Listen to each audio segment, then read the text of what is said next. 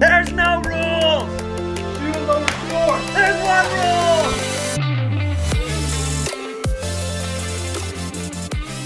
Welcome back to the No Mulligans podcast, where it's just me and Scott today. No Tate, but uh, if you guys get a chance and you're watching this on YouTube, uh, or even if you're listening to this on Apple Podcasts, why don't you just leave like a nice like thank you Tate in the comments because he's really been putting in some some awesome work recently with editing the podcast and being behind the board so that it can just like be you and me talking. Which I was actually playing with um, one of my buddies yesterday who just joined the River Club, and we were sitting down at the bar, and, and I was talking to him a little bit about the podcast, and I said, I kind of just gave myself a promotion with Tate being here because like I don't have to. I can just sit here and be like Yeah. with you and talk. That's so good. Yeah, no, that's funny. um, you know, the other thing we need to thank Avery. So if you're seeing Yeah. clips kind of pop through on social and stuff, um, a lot of that is Avery and Tate behind the scenes, back of the house, without even our involvement. Like they're picking the clips, um, and really putting some awesome stuff to them. And so I'm, we're both pretty excited about that, and we're getting some traction in social. Like really trying to impact more people, right? Yeah, yeah. you know, it's not about us. It's not, you know, it's about we do this because it's fun for both of us. Right. It's uh, in some ways it's therapeutic. If you listen to the last episode, I was pretty animated, man. Like I was amped up, um, really about, you know, taking charge of your golf game and building a golf swing around your particular style of learning and how you feel and how you move. And so, like, For sure. you know, it's a big passion of what we do. I want you to have control of your outcome. So, um, you know, lots of things have transpired in the last two weeks since we shot the last podcast. We Right. have you're wearing a Masters hat. I know. I was about to say uh, with the topic that we're talking about today, we should kind of um, thread in some Masters talk. Yeah, and I think well. we I think we have to talk about live. Have to talk about live. Have to talk about our takes as well. Uh, obviously, I picked Rory because it would be cool to see him get that grand slam and uh, miss the cut. So I was cheering so hard for Sam Bennett yeah. Oh yeah. because we've talked Who about this on the podcast. Who wasn't? um, for me, and obviously I have more context, but like for me, I'm going. How, are we past the time where an amateur can win a PGA Tour event? Mm. And I think what we saw is no, we are not past that time. Yeah, I would agree. Uh, I th- it's unlikely, um, but I was pulling to see it. I would love to see that in my lifetime. Actually, the last one did happen in my lifetime, but I was four years old. Uh, Phil Mickelson in 1991. Yeah. And then uh, the first one that an amateur won was in 1945. Um, so, and I believe there's only been five amateurs to ever win a PGA Tour event.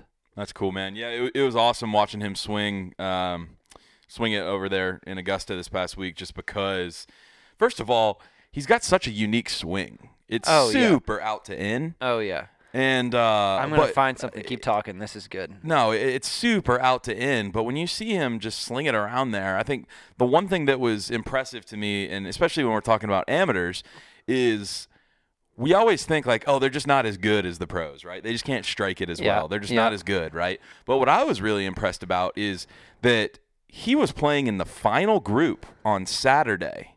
And maybe it got to him a little bit on Saturday, but on Thursday and Friday, man, like his mindset was just like, I can play with these guys. And I think that's what was most impressive is just his mindset going through with it. And a lot of that had to do with his dad as well, with um, his dad Oh, yeah. passing away early from, from uh, was it Alzheimer's? Yep. I think it was early onset uh, Alzheimer's, and so he had this tattoo on his on his left hand, and it said, uh, "Don't wait to do something, pops." And it was the last thing that uh, the last note that he wrote him before he passed, apparently. And so I think that just really stuck with him throughout the entire tournament. Was being like, you know what, like. I can hang with these guys if I'm going to be playing with these guys in a few short years. So you know, why not make a statement now? Why not? really cool why to see. not do it? Yeah. Why not do it now? I, I think that's really neat. Um, I think a couple of things. You know, Sam Bennett really brought out a lot of things to the surface that I think have been coming to the surface uh, for the industry as a whole. Um, I think the Talis Performance Institute has been a part of some of this change, uh, but is uh, we've been talking about this for a long time, right? Like the only thing that matters is where the ball ends up. And The only thing that matters for that is if you can repeat the club being in that position. It really doesn't matter how you get it done Yeah.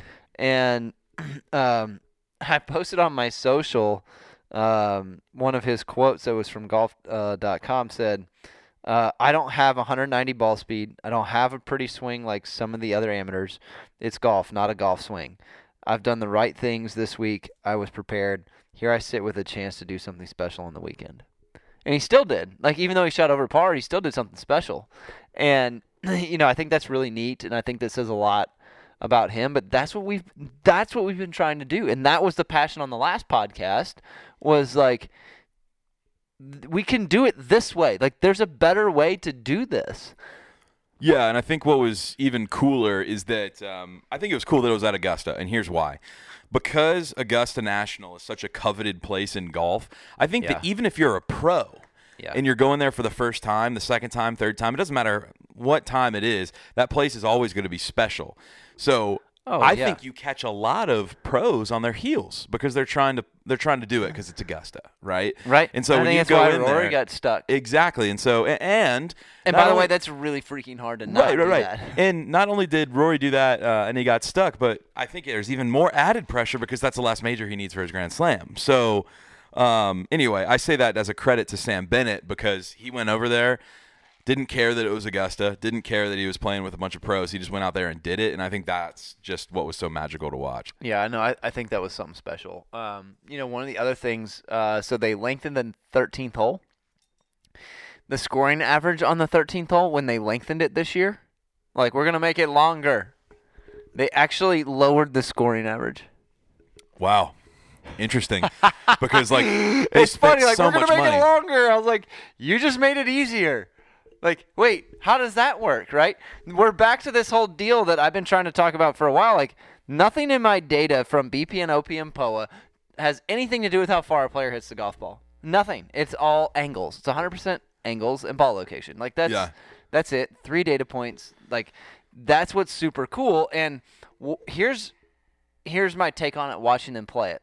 so by lengthening the hole however many yards 30 40 50 yards um, you put them in a situation where if they they're not going to be as close right? Let's let's even say they're only 20 yards further away. You're not putting them in a spot where it's like okay one of two things. I've either got to lay up play a wedge on. By the way these guys are insanely good with their wedges. Or b when I go for it with Rae's Creek right there along the right hand side, when I go for it, because I have a longer club in my hand and because the dispersion pattern is wider with that longer club in my hand, guess where I'm going to bias it? I'm going to bias it further left. So let's say I've got a four iron in instead of a six iron. Right, I'm more likely to bail left with the four iron because the chance of it going in the water is higher. Whereas with the six iron, I'm likely to take on a little more risk to try to get it close, and I'm going to drop it in Rae's Creek. So in so doing, you actually force them into more conservative of a strategy and you avoided the hazard. Like Rae's Creek wasn't even a hazard at this point. You basically eliminated Rae's Creek by making the hole longer. You made a mistake in lengthening the hole it didn't need to be lengthened. Yeah, I think that they needed they needed a tournament run at it to prove it though, because I think on Oh, I- paper I, it agree. did look good. I, I agree. Yeah. I agree. And but it's like, wait, they scored lower this year? Crap.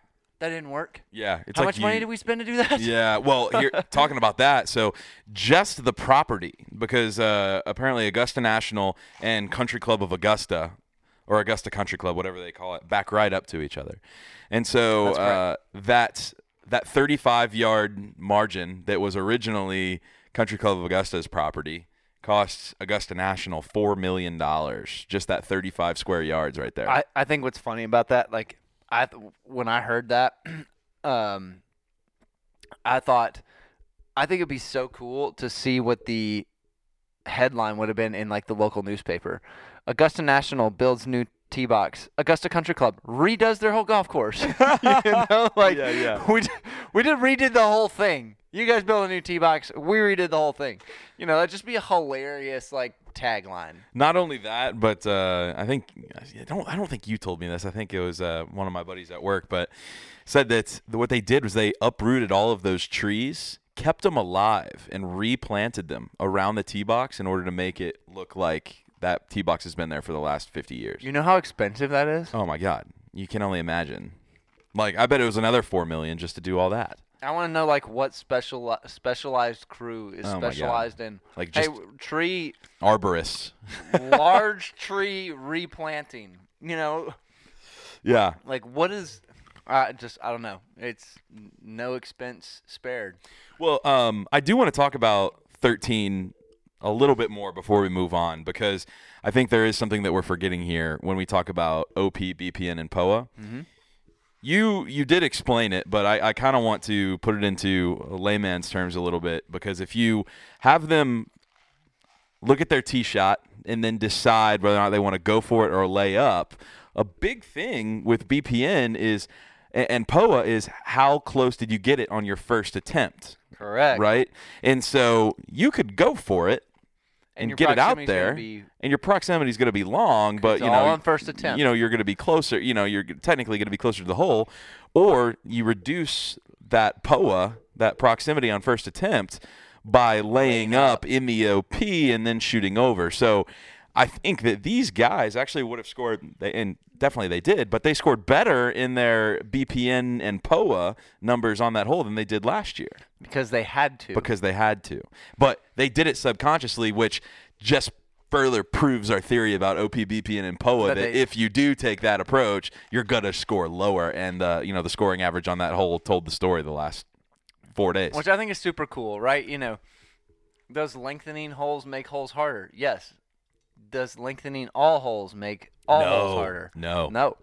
Some Yeah. cases it makes them easier. yeah, yeah, And in this case, this was a perfect storm, which I thought was super cool. I'm like, yeah. yes, you're proving my data right. You need to uh, you need you need to make a reel uh, about about 13 because I think that would really score well. Oh shoot, yeah, that'd be huge. Like, why 13 was what it was. to do the aerial like you've done with a few reels in the past. Oh, pull it up. be- yeah, Yep. gotta like, do it. Hey, here's what happened, and then leave this portion on the back end of the of the deal. Absolutely. No, I think that'd be awesome. Yeah, it's um, it's pretty it's pretty special to see the data really work out really well. Yeah, and I think um, one thing that the 72nd hole did, um, specifically for Jon Rahm, I mean, you saw him hit that horrible tee shot and get, you know, an angel picked that ball from the air and put it back in the fairway. Like that was unbelievable that he didn't have to play a, a, a, a provisional shot. But again, talking about OPBP and POA, like you know, Rahm, You know, it was the obvious thing with a four-shot lead, but you know, laying up, hitting that wedge close, and then putting it in for par, like That was- unbelievable. That was like the just slamming the door shut. Like, yeah, I'm still the best player. But like Rahm, dude, especially over the past half season, or you know, or you know, this whole season, Rahm's just been excellent. And I think one thing that you're seeing in this Rahm versus earlier Rahm is just a more composed figure.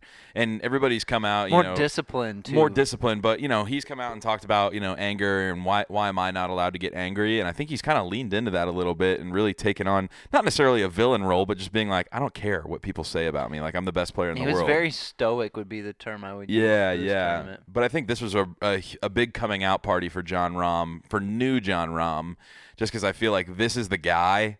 Like at this point, man, like at this point, I think Rahm is probably the guy who's going to carry the weight of the PGA Tour Yeah. over the next 10 years. Yeah, well, I th- I think too. Um, I mean, right now it's your your big three are Scottie, Rahm, and McIlroy.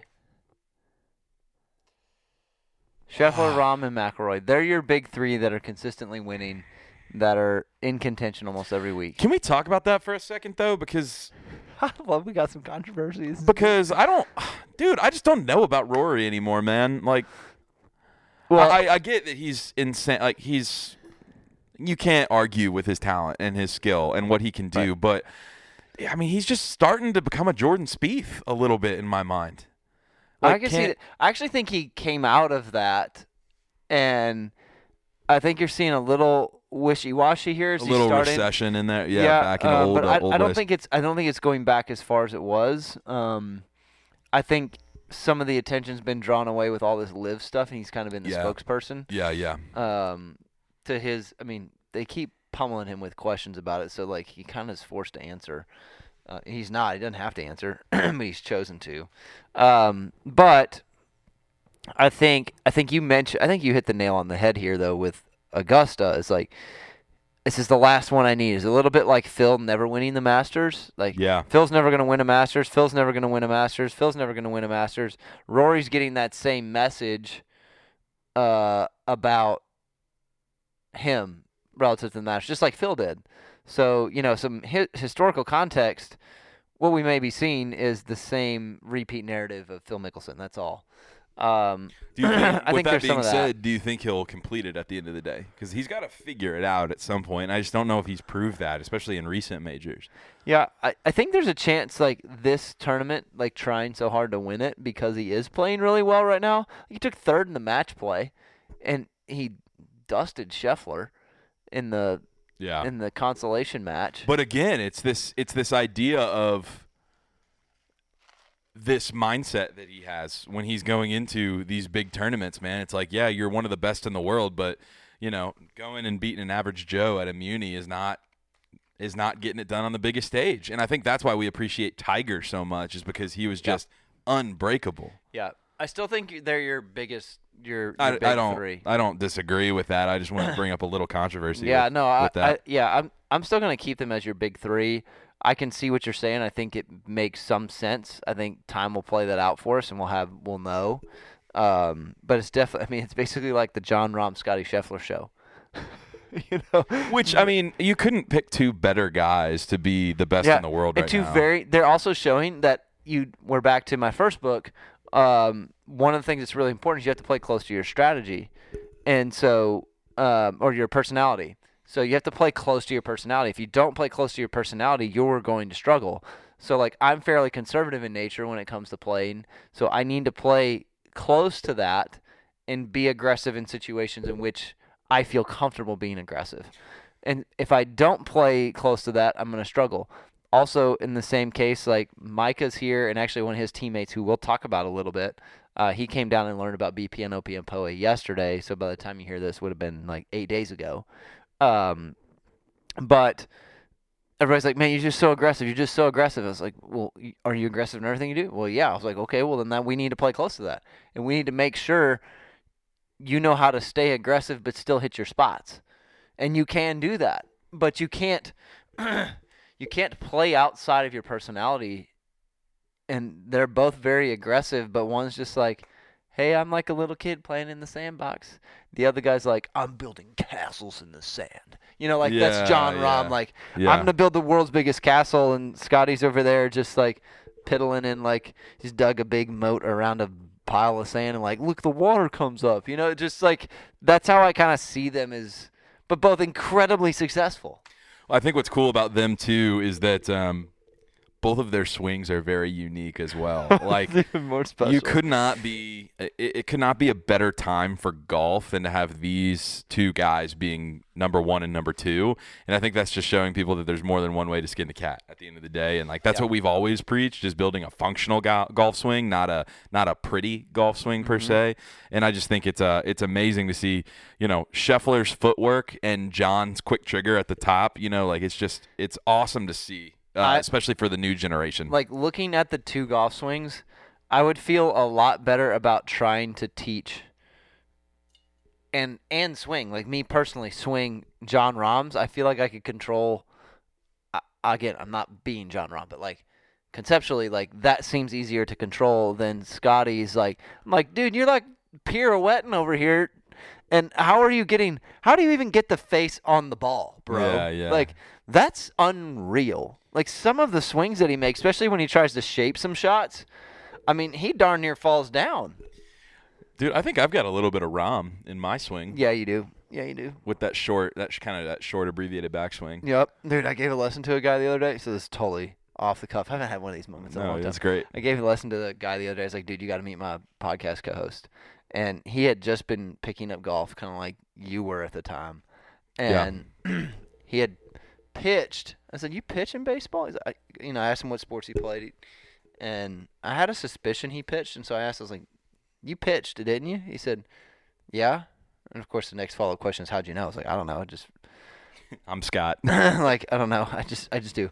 Um, and I said, I want you to do this with your right hand and index finger. I had him do roll the top of the index finger over the top of the shaft. Just did these two fingers, mm.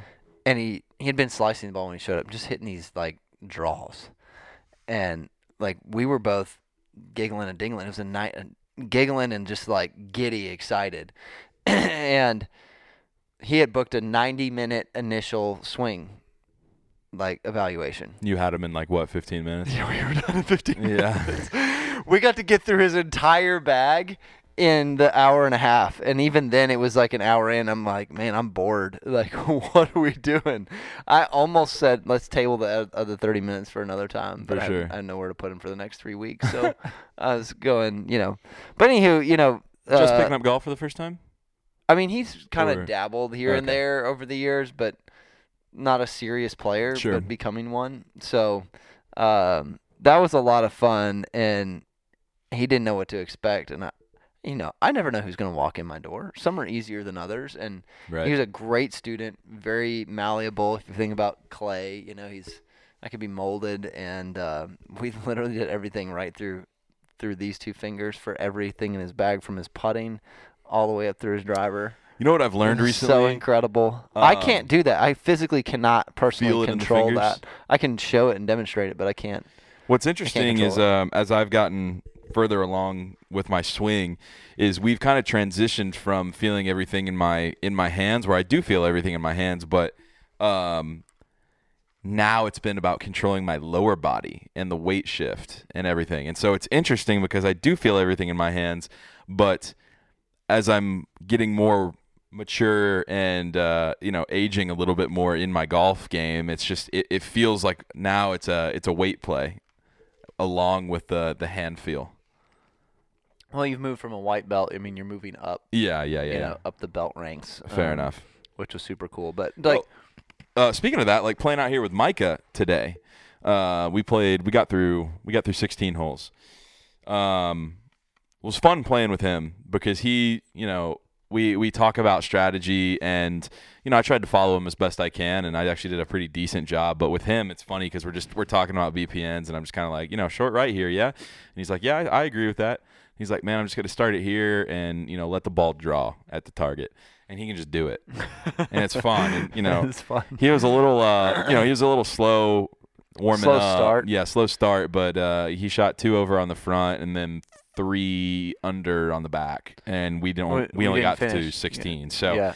he probably would have put another birdie or two on the cards. So um anyway it's just fun with him because uh playing with those guys it forces me to be better and it also forces me to think a little bit more strategically. And there was times where i would hit bpns and he wouldn't and i would actually beat him on the hole. And so Right. it was cool, especially on uh, we were taught we were today on uh, number seven, and Okay. I we both we both striped our drives. I actually outdrove him, and we had like hundred yards in. You were Uh, so excited that you outdrove him too. Like, I, I think I drove him like three times today, but uh, yeah, I was definitely excited. He was like, "Oh, you got me on that one." And I was like, "No way." Anyway, so we both had like hundred yards in on on our second shots. He misses his uh, pins on the left today. He misses his deep, deep and kind of above the hole. yeah. So that BPN's front. Yep. And Yep. then I missed mine on the front, and I had a like a chip on the fringe. Yep. Uh, almost chipped it in, and then tapped it in from about you know eight inches for for a birdie, and he Almost couldn't get it close. no, and he he he it barely misses the hole, and then it trickles about five feet past, and he missed his comebacker, and he and he parred the hole, and so it's like it's funny how even though his POA was closer than mine, I still got him because I Right. hit the BPN. Right. So to help those that are just kind of catching on to this, and we'll try Yeah, and do a sure. little 10 minute deal here on BPN, OPM, POA. So POA stands for proximity on first attempt. So everything is everything in these three data points is built on intent. If you lose that, you lose everything. So the only way to measure strategy is to measure intent. What did I intend to do? so I intend to hit the green. All right, we mark everything from there. So proximity on first attempt is really easy. If you go for a par five and two, hit it to hit it to 35 yards from the hole, Mhm. then that's 105 feet. Yep. So that's your proximity on first attempt. Uh, if you punch out from the trees to 60 yards from the green, and you pitch that up to 12 feet, then 12 feet is your proximity on first attempt. Now here's the here's the cruel part is let's say you're on a par five and you say you're gonna go for it. Like I'm going for the green here. It's you know one you know 193. Let's say you duff it and it goes like 40 yards up. Well, your proximity on first attempt is that huge number. Yep. Yep. And what that does is at the end of the round, when you're you know elaborating on and, Right. and digesting what you actually did in the round, it shows it. And a lot of Mm-hmm. people say, well, the scorecard doesn't have pictures on it. Well, this is a way to add pictures to the scorecard Correct. and really measure the details. Correct. And you know, one of the cool things tracking the data on the tour is, uh, especially now in the last year and a half, where you can go back and see on Tourcast, you can see the shot that was hit. Um, looking at even in 2021, if there were spots, I was like, well, that looks funny. Like, what happened there? Like, you hit a see a tee ball over in trouble, and then you'd see the ball like backwards behind him or to the side, or like it didn't even get out in the fairway, just kind of stayed in there. You're like, well, that's odd. So you go back and watch the tour cast, and you can see him try to like the player kind of go for it, especially if it's like 170 yards. It looks like he's got like a five iron or something, trying to hit a low punch, and it hits a tree and rattles around and comes back down. Well, now he's got a 390 feet because he's 130 yards from the hole, and so that that impacts the data. And again, it's not about any one hole, right? But it's about patterns of behavior over time create an average. You play golf with your average shots. Scott Fawcett teaches that. Mark Broadie teaches that. They're big stat gurus, right? We that's a accepted norm. However, there's more depth to that, and that's about intent. So that's proximity on first attempt. That's POA. Um, the value of that, so that y'all have an understanding, is 0.0059. Like, okay, so what does that mean? For each foot that you hit it further from the hole, it adds 0.0059 to your score. So if you hit it 100 feet from the hole, that takes you to 0.59. It's, a ha- it's basically a half a shot, right? So you don't hit it to 100 feet from the hole. It takes you to half a shot over par. so that's the value of that. So it's a very, very small value uh, on one hole. And then you have BPN. This is the kicker. This is like if you're listening to this and this is the first time you're hearing it, this is the this is the metric that you need to pay the most attention to. Yeah, it's it's the trademark. Yep. Um, and BPN stands for ball pin nearest edge.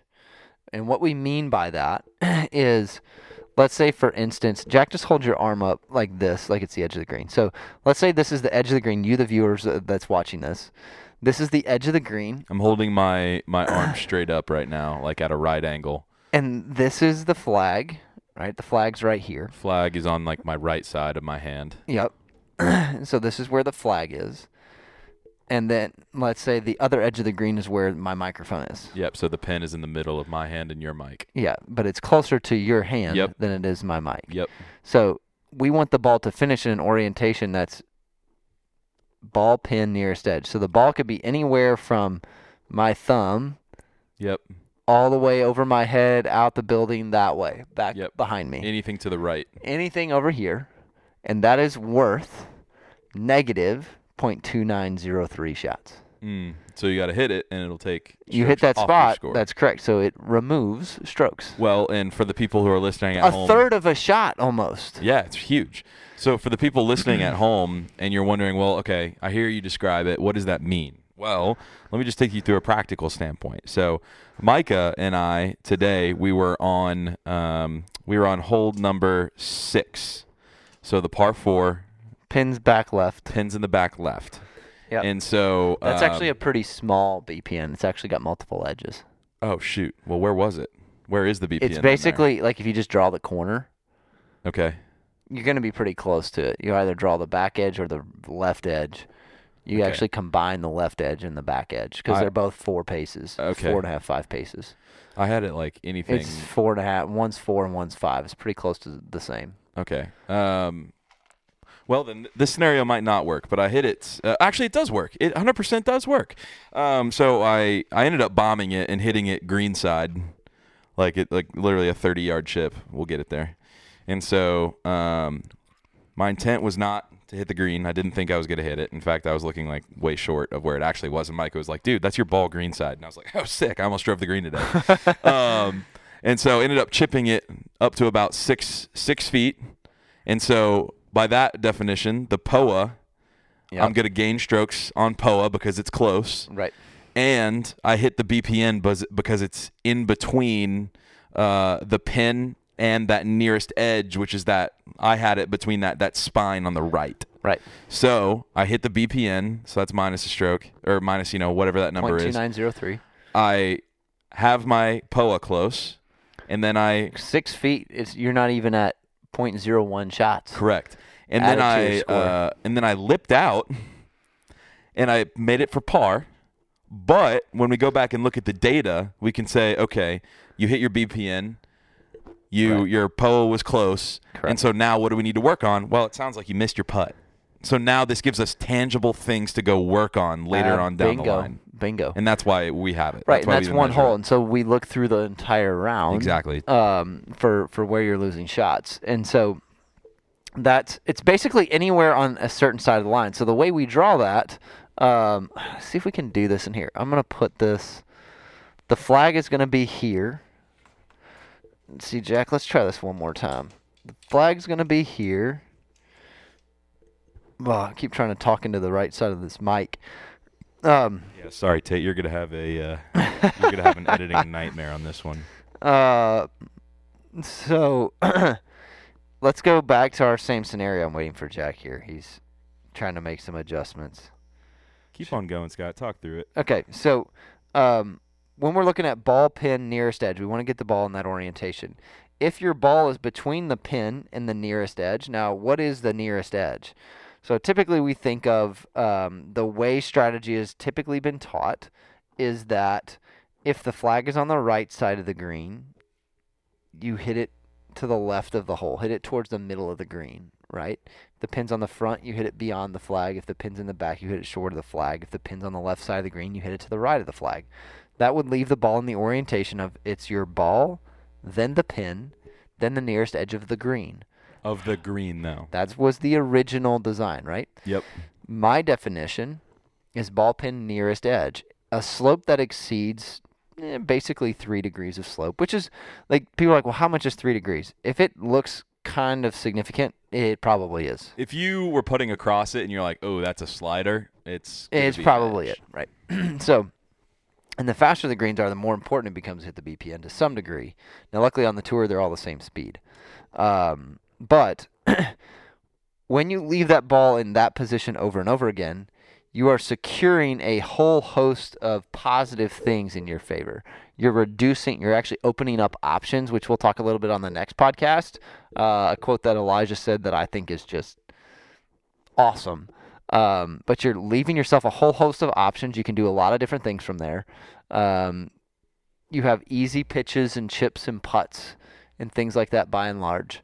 Um, even if you're not on the green, right? You can be on the green. You don't have to be on the green. Uh, but when you get on the other side of that flag, if it's pin, ball, nearest edge, yes, you may be close to the hole, but if you continue to repeat that behavior, and I, I want it close. Don't get me wrong; like it needs to be close. You can't make putts if you're not. Um, but if I keep putting in that orientation over and over again, something bad's going to happen. You're basically short-sighting yourself every Right. time. Right. It's if you keep buying, you know, these stocks in the stock market that are these quick, you know, make quick bucks. Like there's a chance that you're going to get caught with your pants down. Yeah. you're going to have something bad is going to happen, even though you're making short-term gains. Right, and even if you make birdie there, you got away with one. I think that that's the biggest difference with people who are watching the tour is that they'll see these guys make birdies, birdies, birdies, birdies, and then they go out and make a birdie, and you know they're like they're super excited, but it's like how do I how do I make it look as easy as they do? Well, the people Right. who do it at the at the highest level are setting themselves up for success easier, and you might be able to say like, Correct. well, they just hit everything close to the pin. Okay, there's Poa. But what about these long bombs that these guys are making? They probably hit the BPN and they just had a putt that It's- was, you know, that was able to get it in there. It's really So- pretty amazing uh, to see that to see that orientation. right, right. Um, and we've talked about this in previous ones, so regular listeners, this is a you know this may not be new for you, but uh, in Broadie's book, uh, and there's some other research out there that supports this too, is um, that there's no difference between an uphill and a downhill putt on the tour in terms of make percentage. It's simply length. It's just length. Yeah. Um, These guys are so good at controlling their speeds, knowing what it takes to get Right. it close to the hole. and they know at that, that down, point, and they it's know that literally just length. yeah, they know that downhill putts break more than uphill putts. Yep, so like yep. they just account for all of that when Yep. they're making decisions, right? So, um, and But in my data, guys make more putts from in the BPN than they do from without the BPN. And you're going, well, wait a second. You're separating out. You're saying that you, some putts are made more than others. Yes. And it has to do with the relationship of the pin and the slopes and the ball. Like that relationship sometimes is a downhill putt. Back left pin that's close to the tier on one here, or on same situation on the right, back right, but close to the tier there. If you're beyond like both of those putts, if you're in the BPN, you actually have downhill putts. Yeah. Sometimes being in the BPN has uphill putts. Sometimes it has downhill putts. And so that's actually the distinction that's being made is we are actually able to tease out you are right there is no difference between uphill and downhill putt but there And- is a difference between putting from within the bpn and from without the bpn And here's the other thing that I just came up with off the top, and I want to know if it's true because if it is, I think it's really profound. Essentially, if you are, uh, essentially, if you're hitting the BPN 18 out of 18 times, essentially you're having putts that are all less than 3% of slope. 3% of slope. uh not necessarily because you may go over another slope somewhere else Okay, fair fair enough, but like by and large it feels You're like not- you're not going to be you're not going a of over significant Yes, slopes by and large even you might depending like if a green's got multiple tiers in it Right, significant slopes you've got a big if you're in a bunker and you got to go up over that so there may sure. be scenarios which you're in that but if you're on the green there's a good chance that you're not putting over a significant slope which is I think the reason for that make percentage, right, Right. Is like it does increase over time. and if you have a basic chip or pitch by and large you can play a bump and run you can play a high shot you Right, can play a low shot you right. can play a cutty one you can pay, play one that spins Right. like you hit five iron seven iron eight iron nine iron whatever so but from the other side we've reduced your options Totally. significantly totally. and in so doing like even trying to get that one close to the hole be- can become a challenge um, so it's ball pin nearest edge and it's not as simple it is correct to say play to the center of the green it is but it can be entirely incorrect depending on the slopes and where they are Let's talk about OP real quick before we Yeah. log off here. so op is opposite the pin so the way it's traditionally taught if the pin is on the right you play to the opposite side of the hole opposite the pin so that would be pins on the right you hit it to the left pins on the left you hit it to the right pretty straightforward stuff uh, one of the big evidence for that was a couple of years ago i think it was 2021 uh, at the PGA Championship, you had um, Matthew Wolff and Bryson DeChambeau combined only hit. It was on Saturday. Only hit three fairways Yeah. And they had the lowest score and they were leading the golf tournament. And all these guys in the booth were like, "Oh, they- they're just bombing and gouging." I was like, "Nope, they're not bombing and gouging. They actually have the best angles in. Mm. I think they hit like 16 OPs on average between the two of them.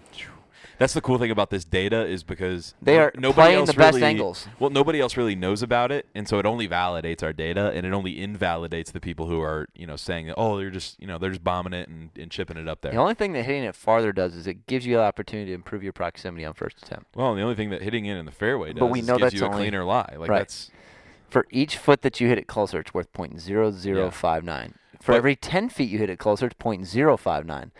Each time you hit the BPN, it's worth negative .29. Like right out of the gate. Like Yeah. a third of a shot versus five one hundredths of a shot for being 10 feet closer. Now let's uh, let's also describe the caveat for OP, right? Because it's not necessarily if the flag is on the left, you hit it to the right. We're playing the OP. Mirrors. So let's say you have, and tell me if I'm explaining this wrong. I don't want to. I don't want to say it wrong. Let's just say you've got a big circular green with a spine right down the middle, right? Correct. Let's say the flag is going to be on the inside part of that middle spine, but on the left hand side. Inside, Yeah, so it's close. Is it? So it's close to the spine, close to the spine. closer on- to the spine but than it the- is to the edge of the green. Correct, but on the left hand side. Correct. Yep. And that spine runs right down the middle. So in traditionally, you would say, okay, the flag's on the left, hit it to the right, right? Correct. But in this scenario, we're going to be hitting it to the left 'Cause the because the BPN pin is on the technically on the right, Right. when you're talking about the BPN. Correct. So you're going to be hitting it on the left, and that creates a better angle into the Bingo. pin on the middle left. And it makes sense, right? So if you're having to come across that spine, hitting a shot across that spine, a couple things happen. A, it's really hard to get it close to the hole. You got to somehow navigate over that spine. Um, two, you're limited in terms of the options that A, you feel like you can hit.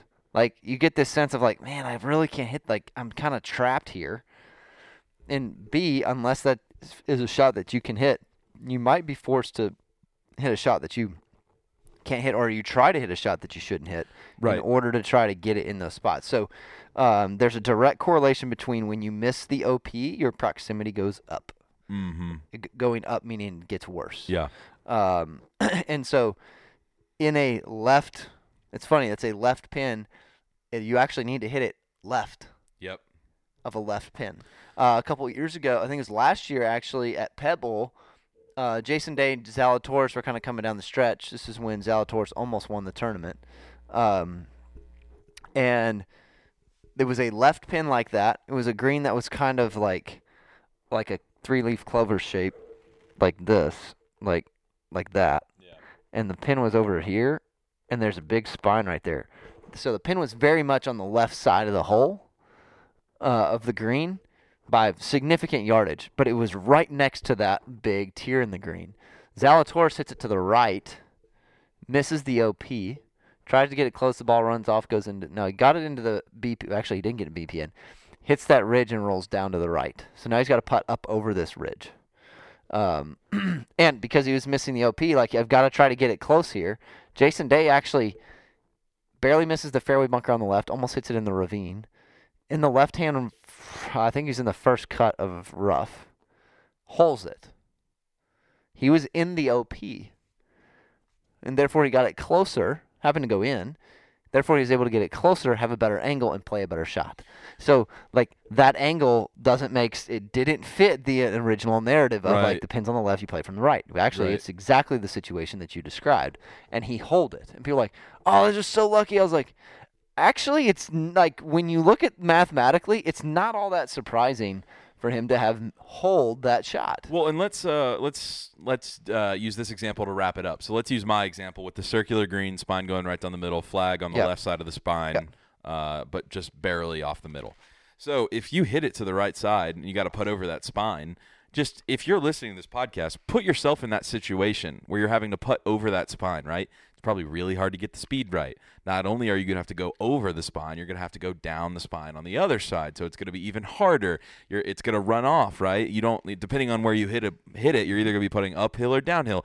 So you can see how that putt would be super uncomfortable. Now let's do it to the other side. If you hit the BP, BPN from the OP on the left side, you're going to be playing with no significant slopes.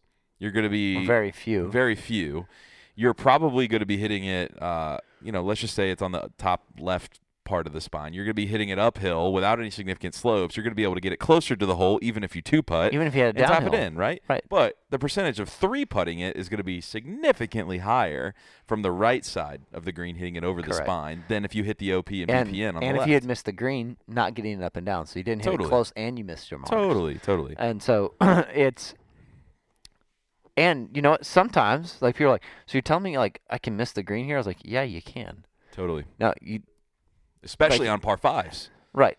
Like, well, I'm trying to hit it on the green. It's like I get that, but like we need to make sure that we're in the BPN more often than we're not. So are you picking a shot that allows you to end up in the BPN more often than not? But you also have to keep people. So I, I consulted with a university, and the coach was like, "But like, what if he hits it to like 75 feet?" I was like, "Coach, there's three variables here, not one. Yes, the BPN is the kingpin, but like if you hit it to 75 feet."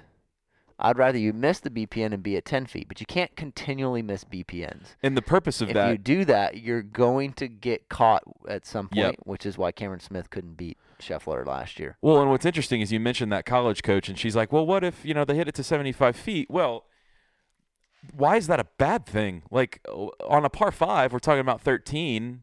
Let's say you decide to go for it. Now, you know, proximity is a number, but if you hit a BPN, it's a check mark. So even if you decide to go for it on a par five and you miss it, but you miss it on the BPN, your up and down chances are probably significantly higher. Well, and this is where, you know, and so that's um, still a birdie. right. People are like, oh my gosh, this sounds so complicated. No, It's not complicated at all. This is why, like, this is why my book comes to an abrupt end. It's super thin. Like, you can actually see it up behind us. My first book is to Jack's right, right there, Yeah. the Champions Playbook. Um, that one's much thicker, and then up, he's got to reach up higher. It's significantly smaller, about a third of the size. right. Like there's all this meat early on, and then all of a sudden it's like come and see me. It's like it's just you can get so much into the weeds with all of it, Right. and people will look at it. If we finish with that example that you used with the spine, and we got to be on the left of a left flag, people are going, "Well, I'm not very good at my chipping." It's like, uh, ding, ding, ding, ding, ding, something for you to work on, Right. right? And then it's also we're back. I always tie it back to the first book, which is like, okay, once you know that that's the place to be, then what shot do you pick to hit it there? Mm. And for my higher handicappers, they're like, well, I can't get hit my five iron there. I was like, so again, we're back to intent. If you cannot control the outcome of that ball, maybe you shouldn't hit a five iron in Yeah. this situation. Maybe you should hit an a seven iron short of the green, or maybe you can hit a seven iron like in the BPN over there to the left, but like barely get on the front edge of the green. Well, and you might also be thinking too, if you're if you're thinking like Scott said, being like, "This is so complicated. Like, I don't need to learn this. I'm not good enough to learn this yet." It's like, if you learn it, if you can learn it, which you can if you really try, what does this do for you? You can get better quicker Yeah. because you're going to have more options, right? You're not going to have to you're not going to have to hit all these hero shots over and over again, right? So if you can actually learn this, and let's say you have you know, you can just get it straight in some kind of direction. I don't care if you're thinning it and running it or fatting it and and having it go 30 yards down the down the way. Like as long as you are getting in those areas, you're going to have more opportunities to make better shots Right. and get it in the hole in fewer strokes. Right. It's a game of averages. Exactly. And if you continue to play the averages well, you're gonna be in a good positive position. I think dude, that's perfect. I think we should just leave it right yeah, there. and and you can do this. It's not all that complicated. No. I had a college player come down and we showed it to him in the first two holes. By the time we get to the third hole, he's got to figure it figured out. right. He knows how to Right. draw them. He even knows how to draw ones where like there's two edges. Yeah. Like it, it can get it seems to get a little complex, but like once you get the principle, you can apply it anywhere and everywhere. And he's a kid who gets super amped up Uh-huh. and his coach, his swing coach from Colorado, sent him to see us.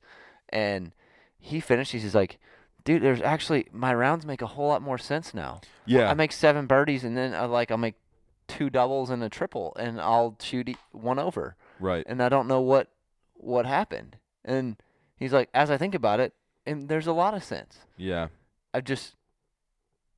I can make sense in my rounds, and like I can see. Yeah. It's one of those things too that, the that writing on the wall. uh, it's one of those things where if you just do it two or three times, you can get the hang of it. So this might sound confusing if you're listening to this on the podcast, but I promise you, if you give me and Scott three holes for you to go out there, find your nearest edge, put it in BP in ball, ball, uh, excuse me, Ball, ball, pin, pin nearest, nearest edge. edge. Sorry, I had a brain Yep. fart there.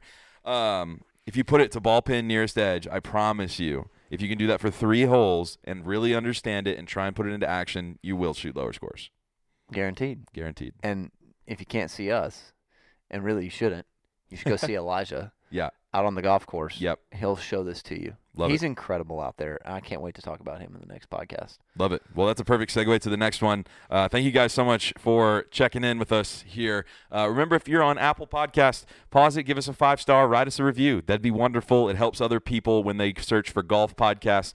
Ours will pop up first, so we really appreciate it. If you're on Spotify, uh, give us a follow. And if you're on YouTube, and if you haven't watched us on YouTube, go ahead and uh, search No Mulligans Podcast into YouTube and check us out over there. You get to see Oh, the we got studio swag where we're at. dude. We've got swag coming. We're going to announce that in the next podcast. Yes. Uh, so if you guys are listeners of the No Mulligans podcast, former Champions Playbook listeners, uh, you got to check out the swag that we're going to be releasing soon. And so guess what? You need to come to our podcasting in the pub event in two weeks. By the time Yep. you hear this, it'll be one, one week. week away. It'll be at 6:30 p.m. in the pub. You can find it on our scheduler. We'll put the link to that in the show notes. Um, come and join us for that. Don't miss out. Food specials, the whole deal. You're gonna see some of the swag in person. We'll be wearing it. We'll have some for sale. Love it. Come on, we're gonna, dude. Love it. Love Welcome to it. 2023. There's only one rule shoot a lower score. Thanks for listening to the No Mulligans podcast. We'll see you on the next one. Peace. There's no rules. Shoot a lower score. There's one rule.